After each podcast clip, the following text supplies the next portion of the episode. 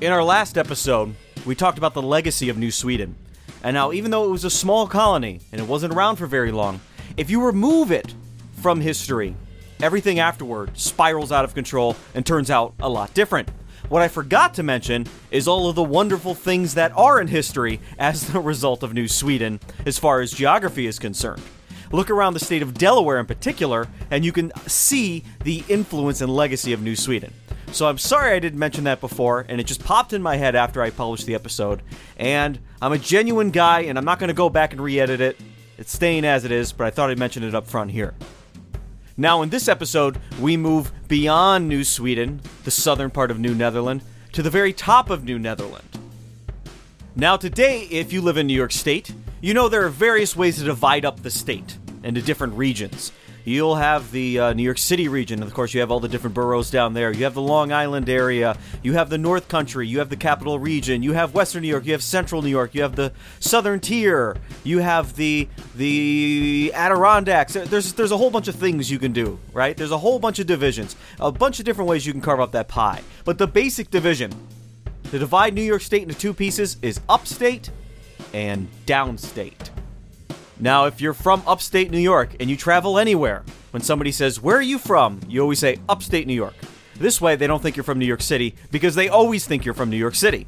And now, the argument that I'm going to make throughout this episode is that this division, an upstate and a downstate New York, really began all the way back during the time of the colony of New Netherland. As we talked about in previous episodes, if you lived in the area of New Netherland that would now be downstate New York, around New York City, your experience of history was a bit different than if you lived up in what is now the Albany area, in the New Netherland town of Beverwyck, or the area around it called Rensselaerwyck, owned by Killian Van Rensselaer and the Rensselaer family.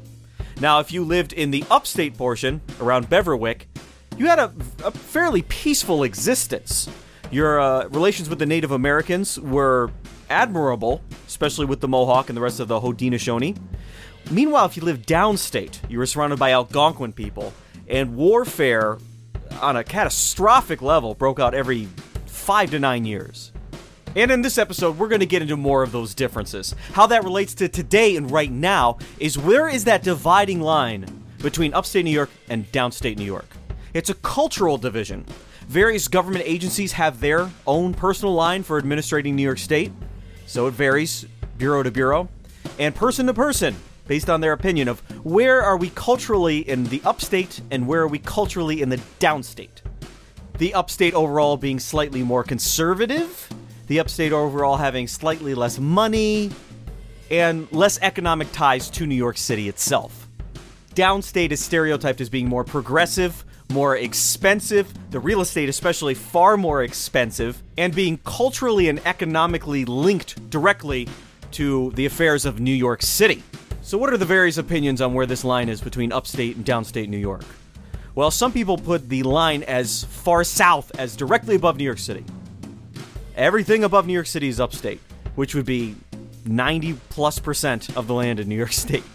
And then other people put it as far north, without too much controversy, as Orange County, New York. That's about as far north as you can go without getting into a real argument over calling something upstate.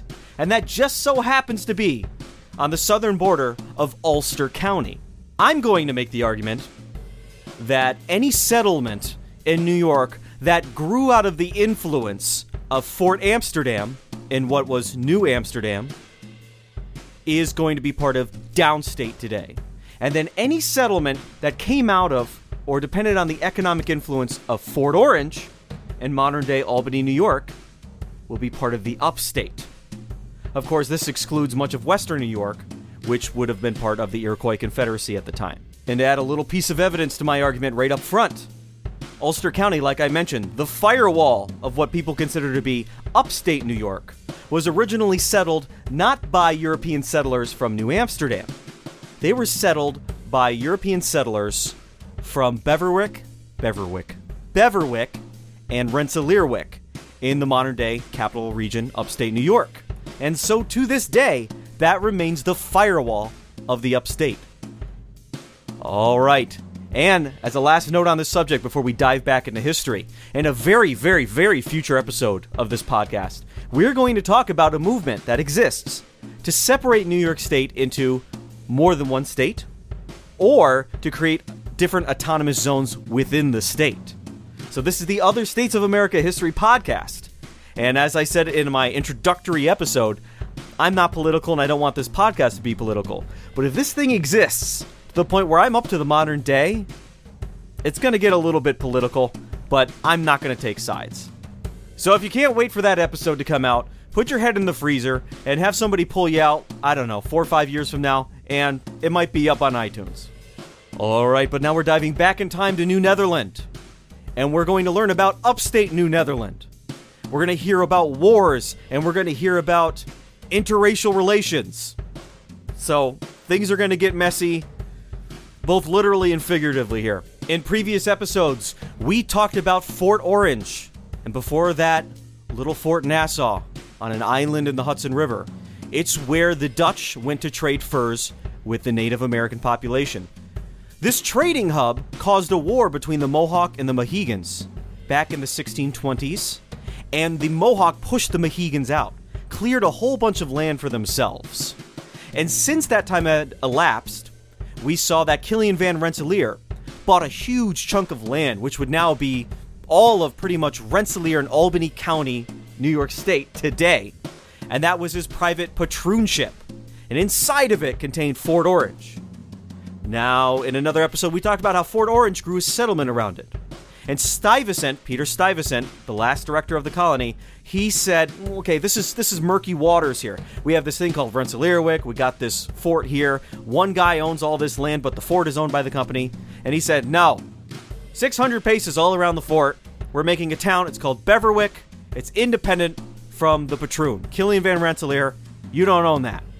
So now all of a sudden we have Rensselaerwyck, we have Beverwyck, and inside of that we have Fort Orange, which at this time is falling into disrepair because that's where you went to trade furs with the Dutch West India Company if you were a Native American. However, at this time, the Dutch West India Company is no longer dealing in furs. They allow anyone to deal in furs as long as you do it at the fort in the open so they can see the transactions being made. And in the last decade of the existence of New Netherland, the upstate of it, sleepy and peaceful though it is, is becoming a little bit crowded in places. And there are certain restrictions like on the manor of Rensselaerwyck, you are essentially a tenant farmer or an employee of this patroon. And that comes with all sorts of limitations a regular person living in New Netherland doesn't have to follow. And then there's the town of Beverwyck, which is small and encapsulated by the patroonship. People in what is now upstate New York wanted to spread out a little. So while the core of the capital region of New York State had been settled by Europeans, it was time for them to branch out a little bit. One group is going to go to the northwest and found a city called Schenectady, place of my birth. And then another group is going to go south down the Hudson River and found the town that will eventually be known as Kingston, New York. As it turns out, my ancestors were among those who founded Schenectady, and my wife's were among those who went south and founded Kingston. The earliest settlement of these expansions beyond Rensselaerwyck and Beverwyck would be the Esopus settlements. Yes, I said Esopus. If you look it up, there's some controversy on how to say the word Esopus. So the people who live in that area, the area that is now inside of Ulster County, they usually say Esopus, I believe. I've been there a couple of times, a number of times just over this last summer. And then people outside of Ulster County tend to say Esopus, which might be slightly more historically accurate. So I'm just going to interchangeably say whatever I want because it's my podcast and you got to listen to what I say. And the first settler in the Esopus area, the Esopus area, the Esopus area, was an Englishman by the name of Thomas Chambers, who had Dutch allegiance. He lived in Rensselaerwyck for a while, and appears to be a man who built himself up inside of the Dutch society of the colony. Like so many who came after him, he was tired of the rules of living on another man's land, Rensselaer, and so he decided to go south. And the natives there, the Espis Indians, invited him there. Now, at this time, the 1650s, Native American groups above in latitude of what is New Spain generally want to be near European groups because neither the Europeans nor the Native Americans truly understand germ theory, so they don't understand totally the causes of these plagues, although some people figure it out. They figure out that it's contact. And the only way that Native Americans can get trade goods from the entire rest of the world beyond their pre existing contacts is through these European groups. Now, the Esopus Indians in particular uh, needed outside supplies probably more than any other Native American group outside of those being squeezed out of New England at this time, because to their north are the Mohawk, who are getting guns from the Dutch. To their south, beyond the Lenni Lenape groups, are the Susquehannock, I believe I said their name right, who are getting guns from the Swedes in the early 1650s. And then if you go to the east, even the Mohegan, it is reported, are getting access to guns probably through the Dutch. So on three sides, they're surrounded by native groups who have access to weaponry that they do not gunpowder, firearms, eh, things that go boom. So in 1652, the Sopus Indians gift Thomas Chambers about 76 acres of land on which to start a farm. And now, over the remaining part of the decade, he's going to slowly lure more settlers to this early settlement. He'll be the de facto leader. He doesn't have any official title at this point, and the entire settlement is actually going to be administered out of Fort Orange and Beverwyck. The courts, the schouts, and the schepens, so the sheriffs and the, and the deputies, are all going to be from Beverwyck. So, again, firmly part of upstate, or up colony in this case. Eventually, this settlement will be known as Wiltwyck, or Wiltwyck, something like that. My pronunciation in English is barely comprehensible, uh, never mind Dutch, basically meaning wild town. So, town in the woods. And it is going to be a wild town. This is a very violent time anywhere in the world, but in what's going to be future Kingston, th- there's a lot of violence going on. Thomas Chambers himself is in the court records as having stabbed several people. And him and other settlers are in the court records as having shot other settlers' livestock. So if I can't physically hurt you, I'm going to just go up and shoot your pig in the head. So these people are not modern by any stretch of the imagination. One subject I rarely talk about in this podcast, and that's just because of the nature of the documents that were left behind for New Netherland and how they're they're mostly business related and written by men and you know, they're either business or court records, is the role of women and I think in my next episode, I'm really going to focus on gender roles. But we see in the Kingston court records that women had a pretty prominent role and they were fairly independent. We see that women are collecting debts that other people have and they, they seem to, to be loan sharks of sorts, private private loaners of money anyway. We also see in the court record that women are fighting with each other, calling each other names. There's court records involving men who call women witches and, and whores, and the women are allowed to testify in court, which in some places in the world right now, women are not considered to be reliable witnesses. But in Dutch culture and in New Netherland culture, they are. So that's something. Peter Stuyvesant himself, when he became aware of this growing settlement, he took favor to it and he saw it as a, a growing source for agriculture. Now remember, there's a always a deficit for food in the new world when it comes to these European colonies. Not so much the ones based around the Atlantic coast, but off in the Caribbean, where you're basically carpet bombing an entire island with seeds to grow cash crops, like sugarcane, and you're not growing food. Well, now you need to import food from different places. Esopus was looked at as a potential food source for the colony itself and other Dutch possessions. So that's why Stuyvesant took favor on it. That being said, as settlers streamed in, there was no central planning.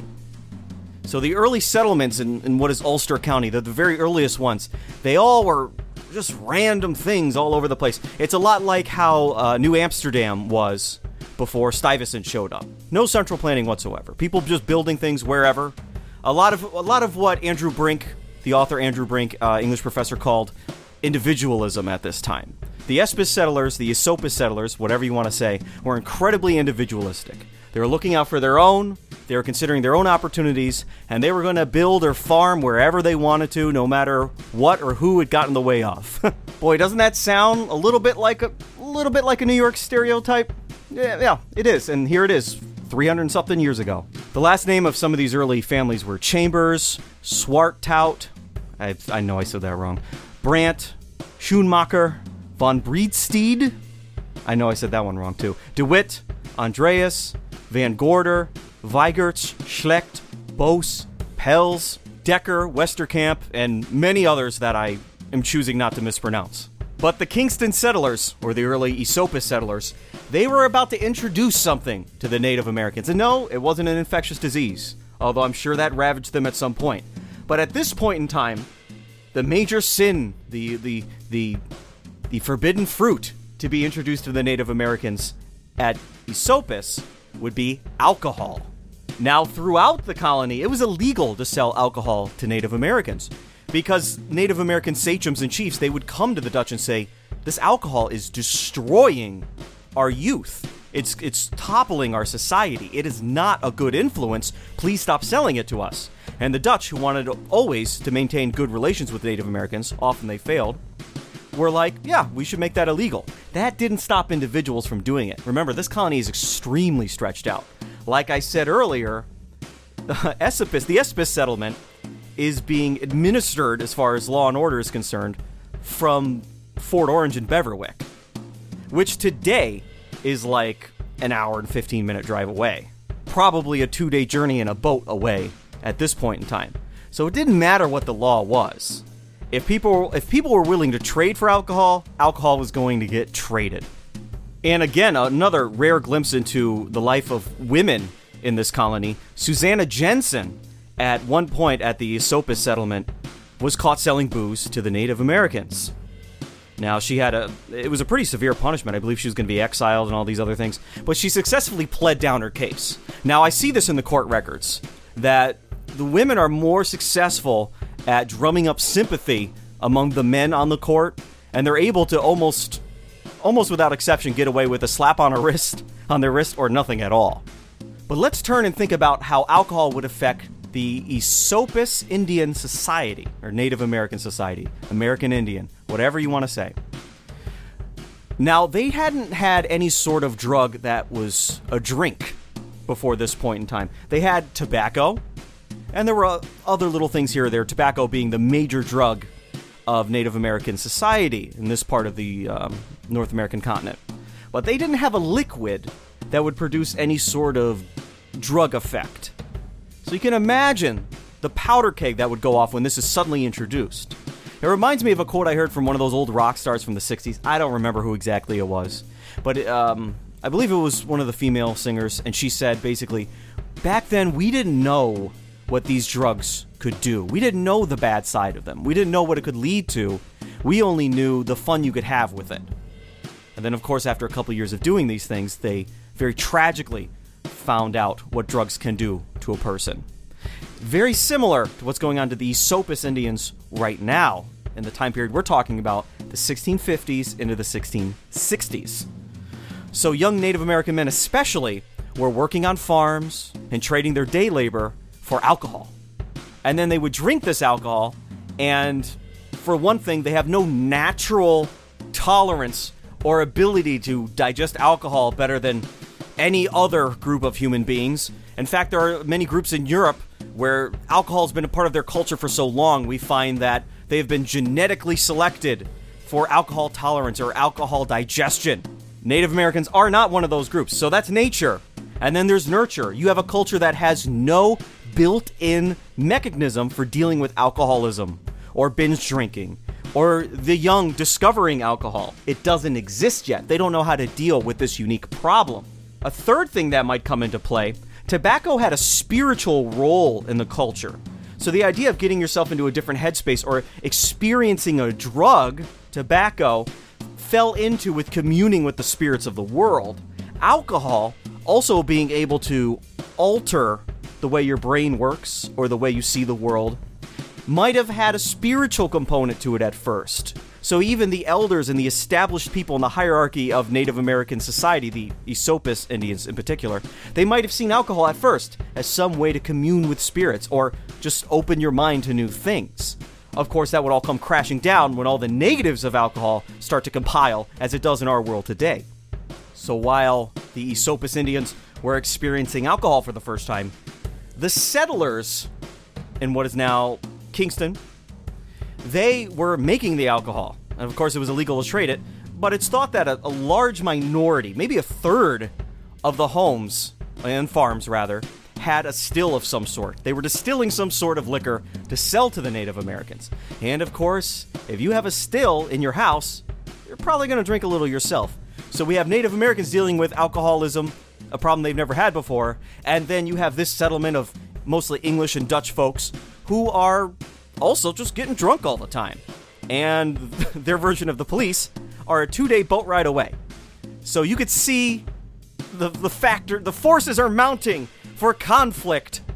And in fact, the author Andrew Brink says that the Esopus settlers were primed for conflict. They were ready for conflict.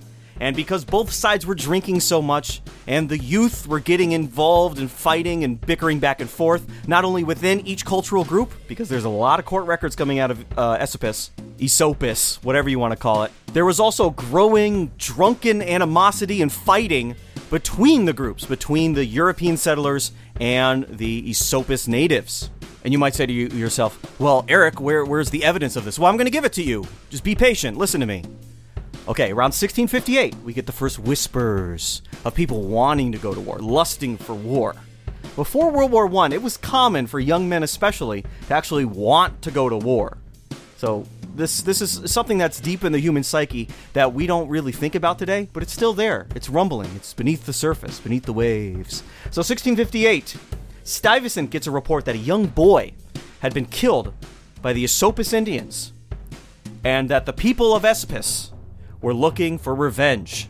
Stuyvesant himself went upriver to the Esopus settlement, the Esopus settlement, and he interviewed people. He, he did an investigation of what exactly is going on at this wild town.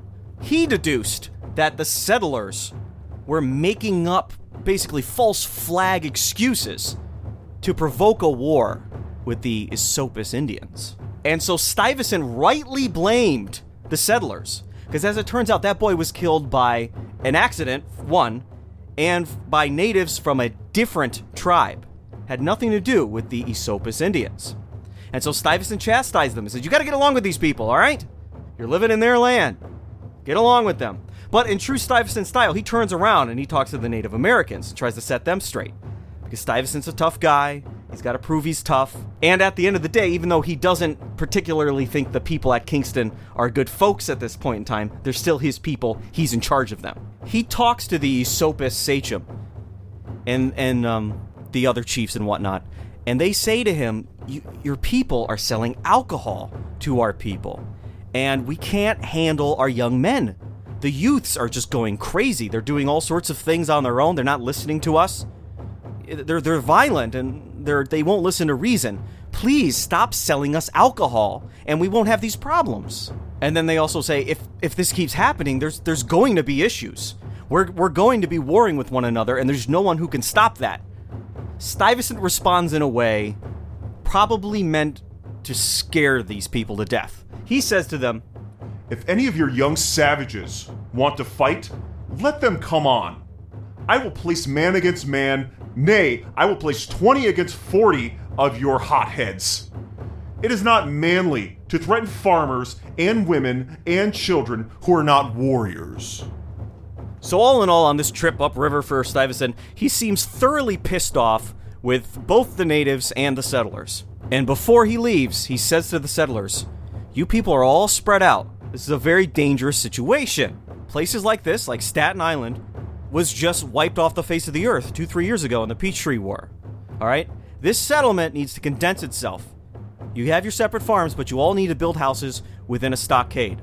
Make a couple blocks for yourself, and you're all going to live together, protect each other. That's what you're going to do. And to their credit, the early Esopus settlers, Esopus settlers, they organized themselves into a stockade. They lived in a walled town, with the exception of Thomas Chambers, who refuses to move. He's just going to keep living his own life. And as far as we know, he had pretty good relations with the Esopus Indians. He had been there now a number of years. So he alone remains outside of the walls. He's going to do his own thing. Remember, he likes to stab people. He shoots a pig every now and then. N- not a not a kind of guy you'd want in your town anyway. So he can go live off off in the woods, whatever. But it's going to be this guy, Thomas Chambers, the first settler in the area, who's going to start the first Esopus War.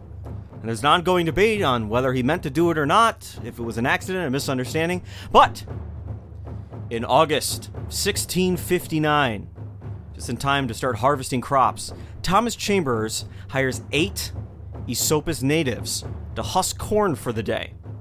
And he pays them with brandy. Big no no, not supposed to do that. The natives don't want you doing that with their young men, and the Dutch don't want you doing that either. He does it anyway. So after they get paid their brandy, they go away for the night. But they're still pretty close by. The people of the Esopus settlement, they can hear these natives, these young men.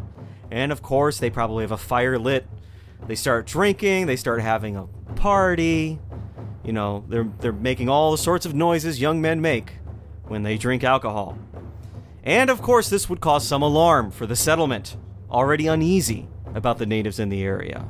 So the militia within the stockade, they start hearing these things. They start hearing the natives and their partying. And they decide to go out with their weapons in a scouting party. And they find where this party is going on, and they open fire.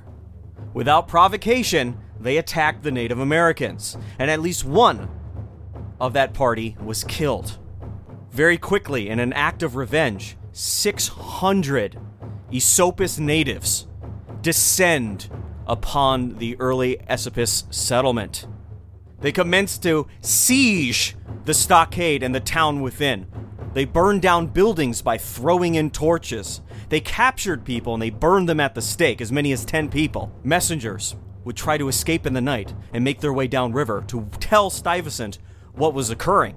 For three weeks, the stockade was under siege, and all the messengers were captured and killed. Thomas Chambers himself, the cause of this war, living outside of the stockade, was captured. And he somehow he got away. He claims that in the night, he killed all six braves that were holding him captive. More likely, he provided some sort of ransom. When news finally did reach Stuyvesant and the downriver portion of New Netherland, people abandoned their farms. They thought this was the beginning of another Native American uprising, like during Kieft's War or the Peachtree War. They thought it was all starting up over again. Now, this is what would now be downstate New York, New Jersey. The people in what is now upstate New York, Fort Orange, Beverwyck, Rensselaerwyck, they barely batted an eye. They barely knew what was happening. And in fact, their natives in the north decided to remain neutral. The Haudenosaunee said, We're not getting involved in this. Stuyvesant organized a force and made his way upriver to the Esopus settlement, only to discover that the siege has been lifted. The settlement had withstood three weeks of murder, torture, fires being set, contact being cut off. But after three weeks, the Esopus natives abandoned their attempt. But no truce would be met at this time, no peace. And so the war would dim at this point in time, but would drag on into 1660 and erupt in moments of violence occasionally. This time, on behalf of the Kingston settlers, uh, on the 20th of May, 1660. And this is out of John Abbott's history of the colony. In this quote, he mixes his own words with that of the source, Ensign Smith or Schmidt, depending on the source. The 20th of May, 1660, Ensign Smith took a party of 75 men and advanced upon them. The barking of dogs announced their approach. Just as the band had arrived within sight of the wigwams, they all made good for their retreat, with the exception of one of the oldest and best of their chiefs. His name was Promother. We know not whether it was pride of character or his infirmary that prevented his escape. It is said, however, that he received the soldiers very hauntingly, aiming his gun at them, saying, What are you doing here, you dogs? The weapon was very easily wrenched from his feeble hands. A consultation was held as to what should be done with this courageous but powerless old chief. As it was a considerable distance to carry him, we struck him down with his own axe.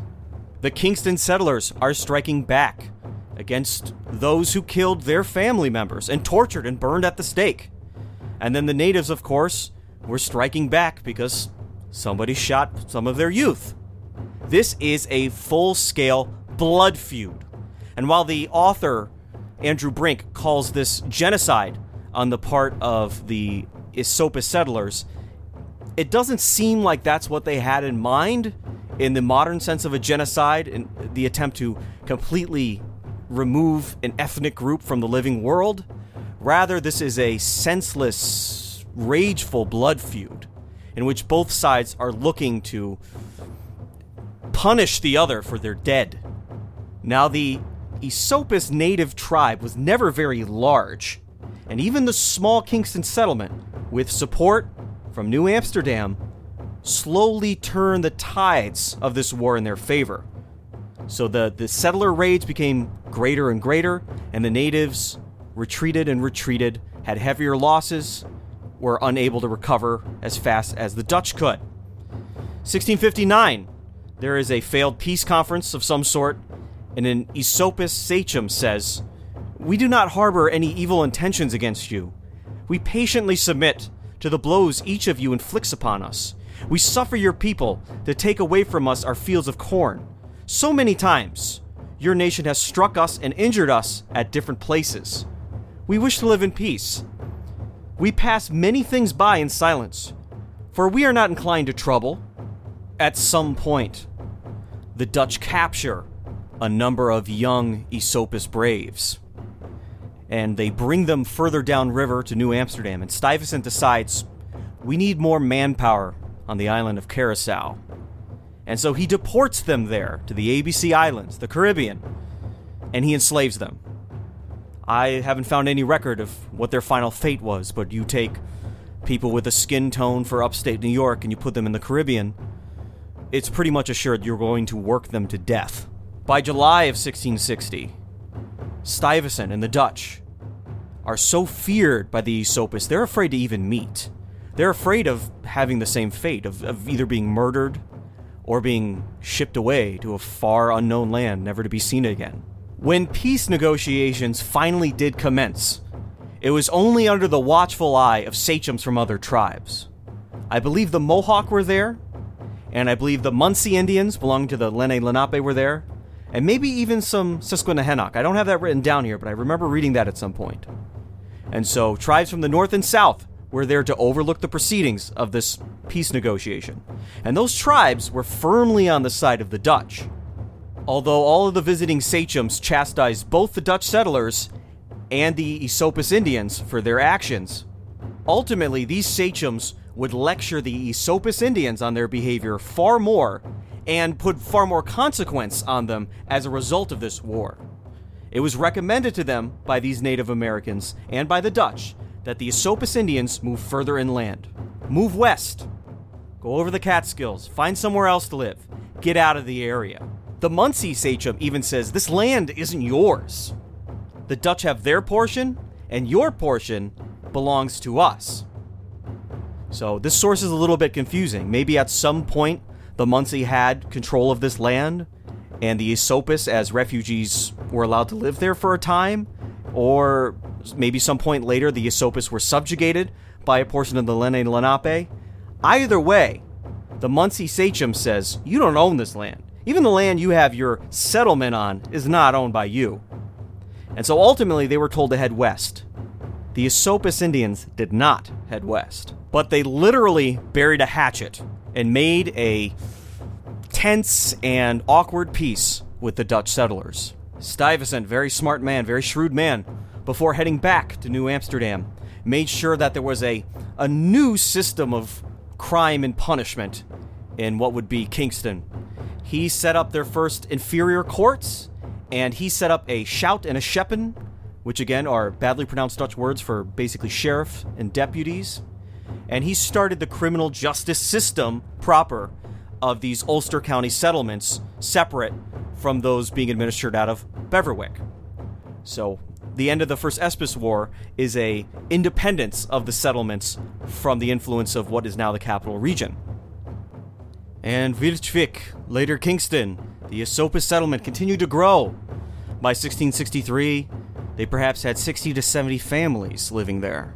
Now, after this first war, the people of this settlement understanding why you need to live inside of a palisade when you live out on the frontier. But a new settlement popped up because Kingston had flourished so much in this short period of time, a new town was formed, and it was literally called Newtown. New Dorp was the name, in and around the uh, current town of Hurley, New York. Now, the Esopus Indians, they did not believe that this new area of settlement was legally purchased from them.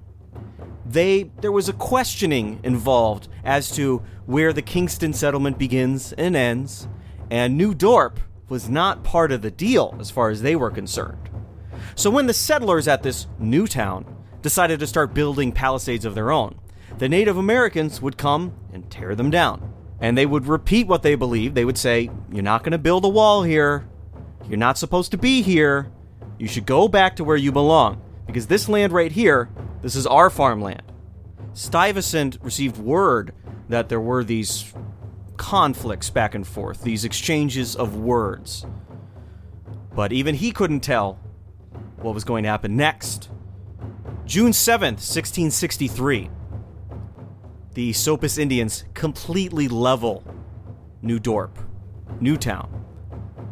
The men, the women, the children, anyone they could kill, they killed. The livestock, the crops, they burned the corpses, they burned the buildings. 26 children were taken captive, nine women were taken captive.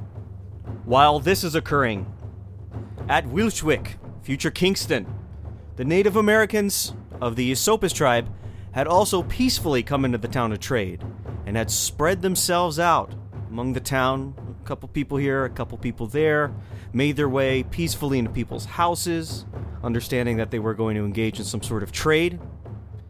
When word came by horsemen that New Dorp had been leveled by this tribe, and then when that happened, the war whoop went up, and all the natives in the town started massacring the people at Kingston.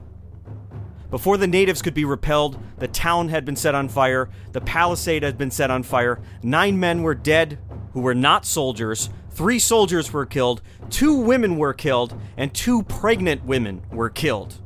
All in all, this had been a planned attack of two settlements in one day that completely devastated the European population of the area. The captives, of course, were tortured. Some were killed.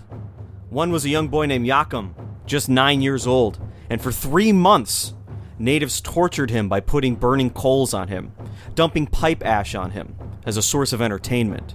He was one of the ones that was actually returned at one point, scarred both inside and out. Among the captives, Winty Rosa manages to escape captivity, her children being left behind.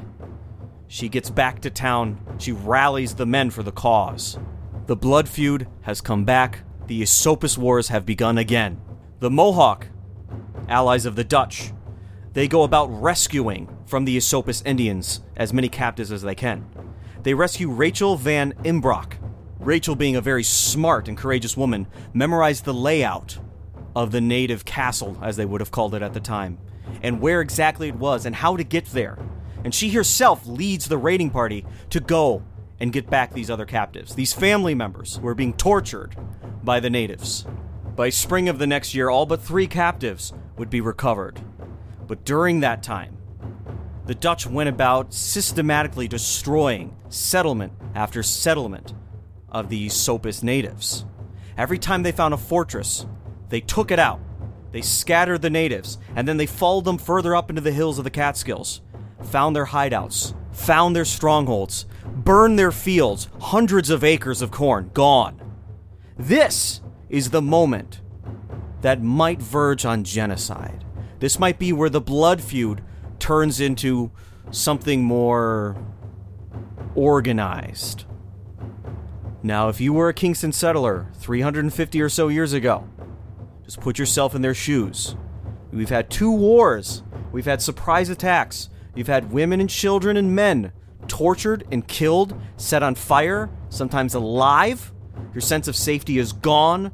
You have relatives who are either have been killed in malicious ways or have returned to you scarred and damaged from the experience of captivity, you start to go a little crazy. And it is at this point that the Esopus Indians begin to leave history altogether. By 1664, peace negotiations commence in New Amsterdam. The Esopus natives have to travel there It's a, um, a silent admission of their complete loss. They travel to New Amsterdam, their population being decimated, literally decimated, down to one tenth of what it was before these wars, had perhaps 20 or 30, as many as 40 warriors left in their tribe, and they negotiated a peace settlement. Part of that peace settlement would be the complete abandonment of their land to the Dutch and to the allied native tribes, and the order for them to move west. However, the Esopus lost their individual identity, and the few survivors assimilated into other Lenni Lenape tribes. And there is no more Esopus tribe. You can't find them. There's no reservation, there's no organization. They cease to exist. However, they may have descendants among the Lenni Lenape people today. Much like how the Haudenosaunee absorbed many mostly Iroquois groups into their own, and thus represent those groups today, like the Huron and the Erie and the Cat people. The Lenni Lenape would absorb a lot of these Algonquin refugees or captives, depending on if they were the victims of war or the target of war. Now, the European settlers at what would become Kingston, they look like the bad guy in a lot of this story. However, again, if you put yourself in their shoes, you can see the fear and the paranoia and the, the, the need for revenge that would develop in seeing family members killed and tortured. Now, the, again, the author Andrew Brink, he actually says the entire settlement after the Second Esopus War experienced PTSD. Now, he uses the court records and other scant records to come to that conclusion. I don't think you can put a town of 300, 350 years ago on the couch, so to speak, and diagnose them all with PTSD. But there is definitely trauma on both sides of this. Now, that being said, the Esopus Indians, being part of this larger Lenni Lenape ethno linguistic group and future confederation, they seem to be very alone in these wars, as if the other Lenni Lenape people aren't supporting them. And, and the records seem to indicate that, unlike these wars we've seen in the past where you see a general uprising of these Algonquin people, the Esopus were set apart and they were often lectured to by the other Lenape. And they were among the furthest north of this ethno linguistic group. So perhaps they themselves had sins of their own. I'm, I'm not sure what I'm trying to say here. But it appears even from the native side, based on what the Haudenosaunee to the north and their own relatives to the south say and deal and how they deal with the Esopus Indians, it seems like the Esopus had um, plenty of the blame to put on their own shoulders in this. But the Dutch, as the victors, are going to, of course, take the blame in the modern world. So you often hear that saying, uh, "To the to the victor goes the spoils," or the the victor writes history, the winners write history. I don't know if that's exactly true anymore. We tend to have the impulse now to see the winner in the past as some sort of oppressor or some sort of uh, negative force. So, who knows? I'm just to leave it at that. different times, different folks. Now, if we were to judge people in the past by our standards of today, expect to be judged by people in the future by their standards. Do you think you're going to hold up well? Probably not. But these two violent struggles and the blood feuding back the back and forth and the possible genocide, I'm not going to call it that. Andrew Brink did though, however, is going to be the firewall of what will eventually become upstate New York. It's going to be the line in the sand that says this is the upstate and everything south of us is the downstate. So now let's move to the other side of this expansion, when Beverwyck and Rensselaerwyck moved to the northwest, and the founding of the town of Schenectady. You can't tell the story of how Schenectady was founded without bringing up this character who we've mentioned before, Arndt van Curler, sometimes called Arndt van Corlear, if you want to take more of a French interpretation of his name. But around Schenectady, you hear you hear Van Curler far more often. Van Curler was a grandnephew of Killian Van Rensselaer. So yet again, Killian Van Rensselaer sends over a, a, a, yet another nephew. He has so many nephews, and so many of them are completely incompetent. But this one's interesting because Arndt Van Curler comes over 1638, right around there, and he was probably the relative of Killian Van Rensselaer that Peter Minuit mentioned. On his secret mission to found New Sweden, he had to take on board some passengers for Van Rensselaer, so as not to raise suspicion that he was about to, you know, cut the bottom third off of this colony. It's my contention, and maybe somebody else has also come up with this, this conclusion, that the passenger Minuit took on was Arndt Van Curler. Van Curler was hired by his great uncle to overlook the manor of Rensselaerwyck, or the patroonship of Rensselaerwyck. He was to be the eyes and ears in the colony for Kilian Van Rensselaer back home. He was to run the place. But he was more interested in building himself a nice house. He was a bit of a drinker, but he appears to be a jolly drinker. Someone you would want to party with, and not an angry drunk like Thomas Chambers, who uh, gets drunk and wants to stab people and shoot pigs. None of that going on with uh, Arndt Van Curler. He's a party guy. And boy, did this guy party. Because he's, he's often been criticized for spending too much time out in the woods. That's how people at the time described him. Now, now, what that's a euphemism for is he's probably selling liquor to the Native Americans. He's probably the major source of gun running to the Native Americans, which will drastically change the history of the entire interior of the continent of North America. This has been greatly understudied, but the supply of weapons to the Haudenosaunee probably came through Arndt. There are other Dutch arms dealers who are secretly dealing in the area, er, in the area, but Van Curler had all the right connections. It was probably him, let's face it. That's what I'm going to contend. So he's selling them booze, he's selling them guns, and of course making a profit for himself. And then he's having lots of romantic trysts with native women. During this time and afterwards, he's known to have at least one child with a Mohawk woman. At least one. Maybe more than one, and maybe more than one by more than one woman. Eventually, though, his extracurricular activities uh, cause some neglect for Rensselaerwyck, and Kilian Van Rensselaer, he passes away, and his kids take control. Now we're talking about your boss not being your great uncle, but your boss being roughly your first cousin once removed, or second cousin even. Uh, basically, the the relationship, the familial relationship between boss and employer is moving further and further away. Not only that, but Killian Van Rensselaer, some of his kids decide to come over at certain points. So now your boss is right there in your backyard. Van Curler's nice with them. He's familial, like we said. He gets along, he's jovial, everyone loves him, although they might criticize his work ethic a little bit. But after a while, he's feeling the squeeze from his family. And he's looking to spread out. Go somewhere, I don't know, maybe a little closer to those Mohawk women he's so fond of. And maybe he likes drinking with the natives. Maybe he likes selling them guns and getting furs from them, which he isn't supposed to be doing. And from Beverwyck and Rensselaerwyck, there's one great location in order to get all this stuff done. A couple of years before he decided to spread out, he went to the nearest Mohawk castle to look for a rumored uh, captured Catholic priest, a man named Isaac Jogues or Isaac Jogues, who we talked about before. His first attempt to get Isaac Jogues back to France safely involved him going to a castle and trying to ransom him, which didn't work out. But on his way there, leaving the manor of Rensselaerwyck, he went through this beautiful land. He called it in his letters the most beautiful land he's ever seen. Nice flat land, slow rolling river.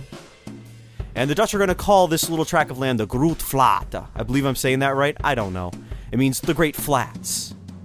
And the Native Americans are eventually going to call this land by a couple names, and then the Dutch are going to interpret one of those names as Schenectady.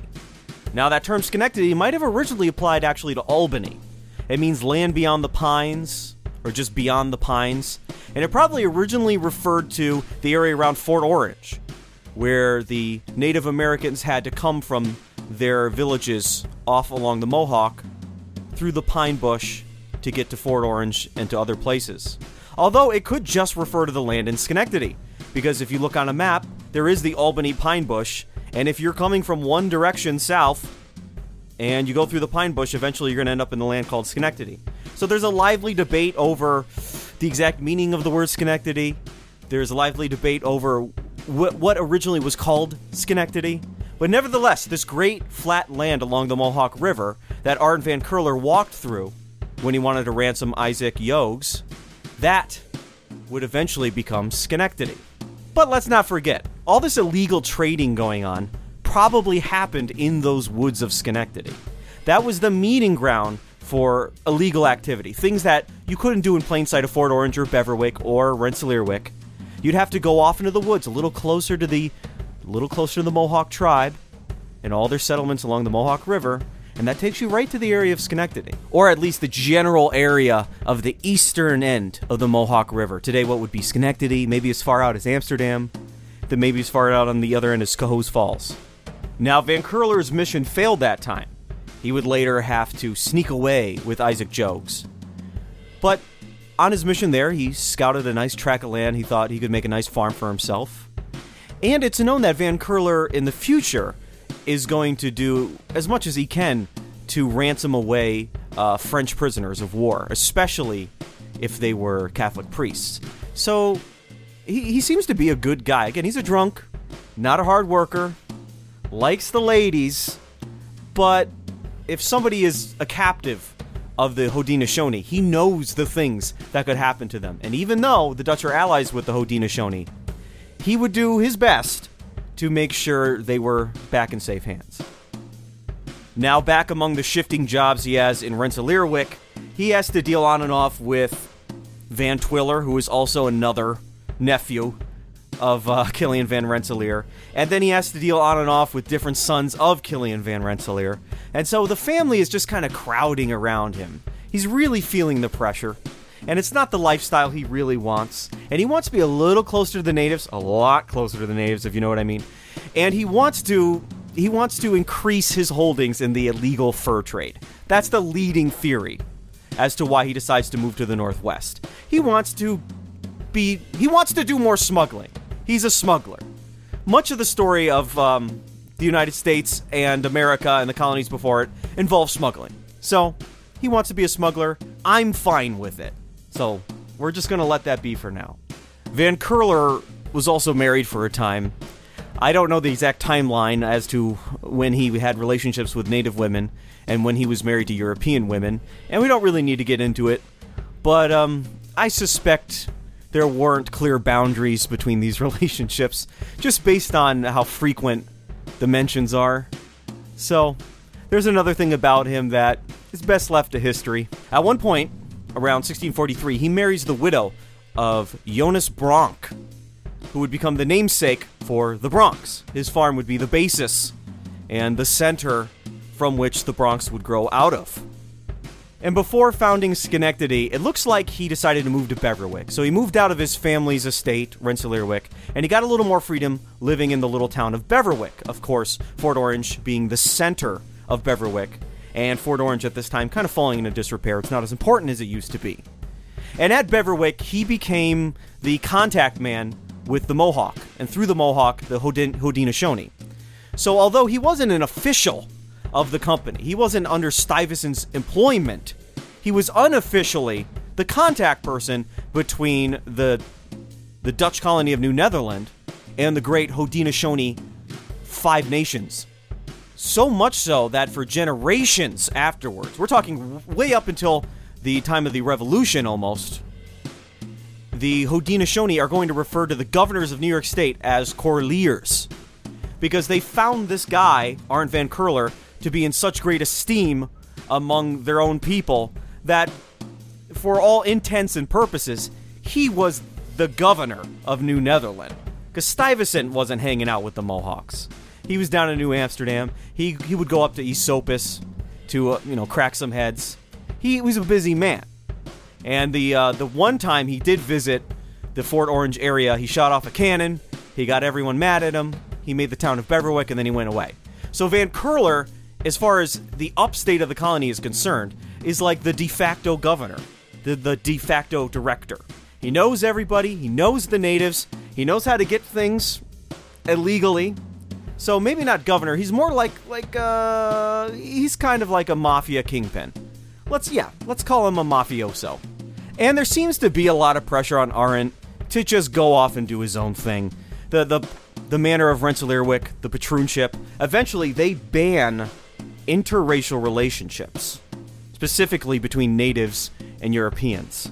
That had to be levied directly at Arent van Curler. But as we're going to learn about in a little bit, he wasn't the only one involved in intercultural exchanges.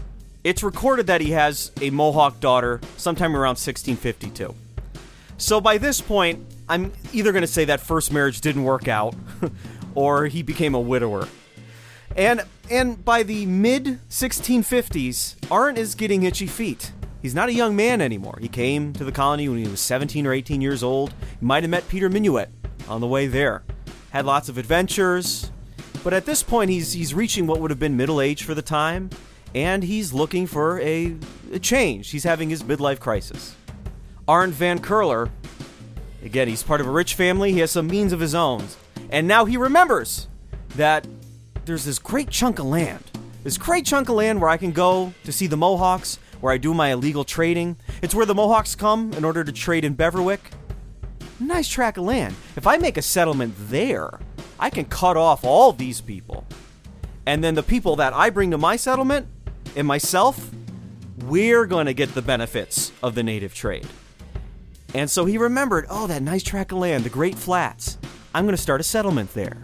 And of course, the Mohawk give him permission because they love him in more than one way. They definitely love Arent Van Curler. And now this new settlement in Schenectady would also give him the freedom he wanted. Right?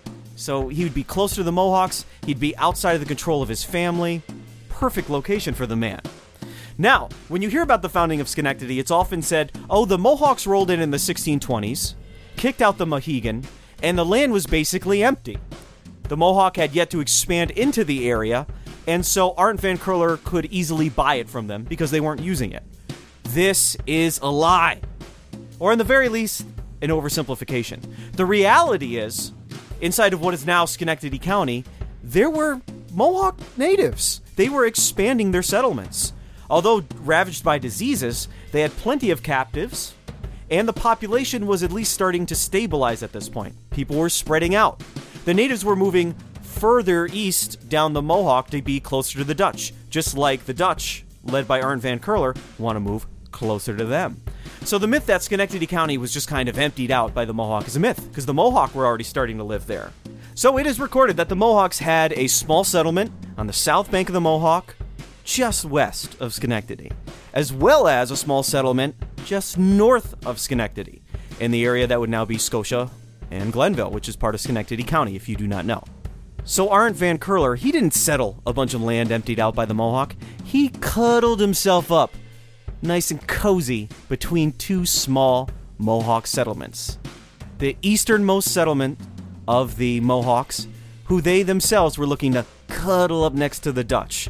So Schenectady was the crossroads for these two ethnic groups to intermingle in every sense of the word, and for the continuing political alliance between the political entity of New Netherland and the Haudenosaunee. And as I said, even before Schenectady was founded, this seems to be the area, the general area of what is now New York State, where we had these relations. So, a very famous Mohawk chief was named the Flemish Bastard. And he was probably born in the modern town of Canajoharie, and he might have been conceived off in the woods of Schenectady. Now, the Flemish Bastard had a Mohawk mother and a Dutch father. He could have actually have been Flemish, which at the time many people would have called Dutch. They're very closely linked ethnic groups. But either way, um, the Flemish bastard was born sometime in the 1640s. So already we're seeing this population of mixed children very early on, even before the founding of Schenectady. Another family that would become important to the early Schenectady settlement was the Van Slyck family. And Cor- Cornelis? Cornelius, well, if he were English, we'd call him Cornelius. Cornelius Van Slyck was already living near Cohoes Falls in the 1640s, and he married a Mohawk princess, in quotes, as people will call her. Her name was Otstok. Otstok. I've read about this person for years, and I've never been able to pronounce this name without stuttering. Otstok, also known as the Queen of Hog Island. Now we have a whole bunch of stuff to talk about here. So, first of all, he took a Mohawk woman as his European style wife. You understand what that means. But what about this other guy, the Flemish bastard, who's running around um, with the uh, Mohawks? Why is he accepted among the Mohawk Mohawks? And where is his father? And why is this not an issue? Well, the French will, will call him a bastard because we don't know who his father is. But remember, in Haudenosaunee culture, it's all based around your mother, right? Your relationship to your tribe is based on what clan you're in, and what clan you're in is based on who your mother is. So the fact that a Mohawk woman would have a child would not stigmatize the child as a bastard, because the family he belongs to would be his mother's. He would still belong to a clan. And through his own personality and perseverance and accomplishments, he could become a chief and maybe even a sachem. The same is true with Van Curler's kids. Now, if you remember in Mohawk and Haudenosaunee culture, your father didn't have the father figure role we would think of today. Rather, your maternal uncle would be more of a fatherly figure to you. These are clan systems linked by who your mother is. It's matrilineal. So, through your matril- matrilineal line, you can always prove that you're part of that family. I've brought this up in a previous podcast, but Think about it. Before DNA tests, paternity tests, you can prove you came out of your mother. Your mother was there. People may have witnessed it. They knew she was pregnant. You came out. There you are. Now, through that link, you know, your your maternal uncle, you can prove you're related to because both of, you know, your mom and your uncle both came out of your grandmother. So there's the physical act of coming out of a clan member, and that's what linked you to a clan. So they didn't have the same stigma, they were full members of the Haudenosaunee culture and society, which already had a rich culture of taking in captives and making them full members of their clans and tribes. And so these, what we would now call interracial children, were not stigmatized in Mohawk culture. But let's move back over to the Dutch end of this. So the Van Slycks were interracial by today's standards. And it doesn't appear they were stigmatized either as early settlers in and around Schenectady, they lived the Dutch lifestyle, and although being, you know, half native for the first generation, and then less so thereon, there was no stigma attached to them. It, it, it, there's no indication they were treated any differently. And in fact, they often uh, were used as mediators between the two groups and received special favors. There are islands in the Mohawk that were given away by the Mohawk to members of the Van Slyck family. Not as places that they would have purchased, but as chunks of land that were given to what they would have considered members of their clans. And I'm going to peel this back one more layer. I know I'm jumping all around here. Ots-Toch, the Mohawk princess in quotes. It's l- possible that she herself was fathered by a French trader. So now we're going back even more decades. We're going way back to the point in time where the French traders were even in the area. So this area, the eastern end of the Mohawk, centered around Schenectady, Cohoes, over to Canajoharie, that area has, for a very long time, been the source of interracial mm, communications, let's call it. And the last note on the Van Slyck family there are no Mohawk princesses, right? In order to be a princess, there usually has to be a king and a queen, right? Princesses and princes have the possibility of becoming kings and queens, unless you live in a, what's called a principality. Now, the Mohawks didn't have a principality. The Haudenosaunee didn't have a principality. They didn't have kings, and they didn't have queens. So, whatever position Talk had, it wasn't a princess in Mohawk society, because that doesn't exist. But the Europeans might have seen it as such, meaning that her clan had a particular amount of power in the area at the time, or maybe she had a maternal uncle who was a sachem, and now the Dutch would have seen through their foggy eyes of, of European tradition, oh, she's a princess. But in reality, she just had some relatives who were influential in the Haudenosaunee government, or overarching confederacy. That's all that means. But no, the Mohawks didn't have any princesses. I'm sorry. I'm sorry. I know there's a whole bunch of you listening at home who are saying, in my family tree, it says I'm related to a Mohawk princess and an Oneida princess and a Seneca princess. Sorry, there are no princesses. I'm sorry. But you can view these women as strong women from regular families living their native lives who decided to live out on this frontier between these two cultural worlds the, the invading European world and the existing native world. And through their marriages, carved out a whole new world and way of life. Isn't that so much more interesting and dynamic than Indian Princess?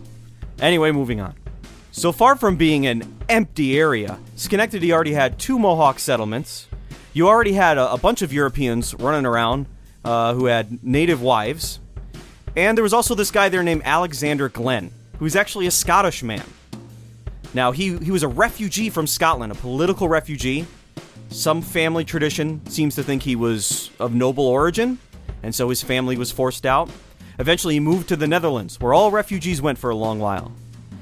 And he started to work for the West India Company, and that's what brings him to the New World. Alexander Glen, he traveled and owned lands as far away as Fort Casimir on the Delaware River. And he might have owned land down there when the Swedes took it over. And then, of course, he would have been kicked off his land. And eventually, he buys a huge plot of land in what is now Glenville, New York, and parts of Scotia, New York. So this is just north of Schenectady, but it's still within what's called Schenectady County. Scotia would be named after his homeland of Scotland. Scotia is another way to say Scotland, I believe, probably Latin in origin. And then Glenville will be, of course, named after his last name, Alexander Glen. He got along well with the Dutch. He worked with the company. There doesn't seem to be any issues there. He was Presbyterian, which is a Calvinist Reformed religion. So, although the language was different, he was able to go to Dutch Reformed Church. Their beliefs were unified in a sense, and they they tolerated the fact that he wasn't originally part of the Dutch Reformed Church. Very tolerant when it comes to um, issues of language. Not so much different types of religions, but if the Dutch knew that your religion was like their religion, it didn't matter what language you worshipped in, they recognized that you had a kinship of beliefs. So around 1661, Arndt Van Curler gets permission to settle Schenectady. And he gets a bunch of settlers to sign up to start basically what would be uh, long strips of farms along the Mohawk. Each each person getting a, a strip of land guaranteeing a little a little river frontage so that they can draw water for their crops, much in the style of the early French settlements to the north. So these early families had really familiar last names. If you're from anywhere around Schenectady, you've heard these names before. So, of course, we have Van Curler, Glen, Brouwer, Veeder, Vedder, Van Woggelum, Swart, Bonker, Teller, Borsboom, Wemp, which also broke off into the Wemp and the Wemple, Wimple family, Van Slyck, and Van Esselstein. A lot of Vans in that one. So if you find, if you go into your grandma's garage, you find an old phone book, and you're from the Albany, Schenectady, Troy area, pull out that old phone book and look up any of these last names, you'll see a whole bunch of them. The founding families of Schenectady are s- still in Schenectady by and large.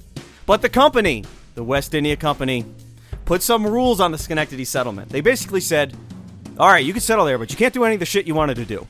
So, you wanted to trade in furs? You can't do that. You wanted to trade them guns and liquor? You can't do that either. And he said, don't fraternize with the Native Americans. Leave them be. Don't get involved with them. Remember, this is after the Esopus Wars. And so any sort of contact with Native Americans to the downstate of New Netherland was usually usually led to trouble later on. Unbeknownst to them, in the upstate, of course, the native relations among the Mohawk and the rest of the Haudenosaunee with the Dutch were fantastic. I mean, they were having kids with each other, so something was going, you know, something was working. And of course, they said you can't participate in the fur trade. So all the things that Van Curler and these other so-called farmers in quotes wanted to get involved in, and at the end of the day, they still had to do in secret, which means that Schenectady remained a small, sleepy little Dutch community. If any of these things were going on, they had to go on behind closed doors, so to speak, or way out in the woods. So, Schenectady, which should have been a boomtown, was crushed by the over regulations and, and the, the strict rules of the colony. But for the remainder of the life of New Netherland, because this story does end, believe it or not, after 15 hours or so, Schenectady would be the meeting point between the Haudenosaunee and the Dutch, these two great allies with one another. And they would have unparalleled, unbroken positive relations, both politically and physically. And it's sad to hear, but yes, New Netherland would eventually be overtaken by the English. Now, that would be an uneasy moment for the Haudenosaunee and the English. Would they be enemies? Would they be friends? Who was there to create that peace, that lasting peace that would last for another century? Who would be there for that? Who orchestrated that great peace? Arndt Van Curler. All right, let's put a bow on this podcast. Let's wrap it up right now. So, in the beginning, I argued that upstate New York has been the upstate for a very long time, possibly before it was even known as New York. I argued that the places that were settled from the expansions out of Fort Orange, originally going way back, are what we call upstate. Meanwhile, the places that expanded out of the new uh, the fort of New Amsterdam on Manhattan Island would become the downstate. Now, this, of course, is excluding the waves of English people who came in. But even with them, the line still holds. So Fort Orange grew, Rensselaerwyck was purchased around it, the town of Beverwyck built around Fort Orange, and from there, people expanded to the northwest, founded Schenectady, to the south, founded Kingston, and to this day, like I said, the dividing line between upstate and downstate is generally agreed upon that by the time you get to Ulster County, you're firmly in upstate. It's the firewall of upstate, like I said. And so that line is held now for hundreds of years, and it might have been put in place by the Dutch in this very story that I just told. And then, of course, the downstate being centered around New Amsterdam, Fort Amsterdam, and which will become future New York City. Now we have two different stories, though, as as upstate was splitting off. The ones who went south found a different group of Native Americans, the Esopus, who weren't keen on interrelations. They had very different rules as far as who you could have children with, who you could have, who you could marry with, and so they weren't one for mixing with the Dutch population in the area. And the Dutch themselves were a little more prone to fighting, as the court records show. A little more independent. They didn't want to live in a stockade, which I forgot to mention. The settlers in Schenectady immediately lived in a stockade. Farms outside the stockade, and they all just huddled up inside behind palisade walls. So the ones who went south, a little more independent, a little more prone to war, but so were the natives down there. They were independent, prone to war, and they wanted to be left alone. And instead, we have two wars. But then those very same upstate settlers who went to the northwest, well, not the very same, but you know, the same types of folks, they found a very different type of native up there. And they had lots of interrelations. And so we're, this is the basis for upstate New York. I don't know how else to end this. I mean, we're talking about lots of sex, lots of war, possible genocide. I've already said it all. I'm babbling at this point. So, if you didn't like this podcast, don't give me a bad review on Apple Podcasts. Just stop listening to the podcast or email me a constructive email and tell me what's going on. But if you do like this podcast, you can go ahead and give me a five star review, and I would very much appreciate it. So, I have no better way of wrapping this up. I'm very uncomfortable with this ending, but I have to go to the bathroom. So, this has been the Other States of America History Podcast. I'm Eric Giannis. Thank you for listening.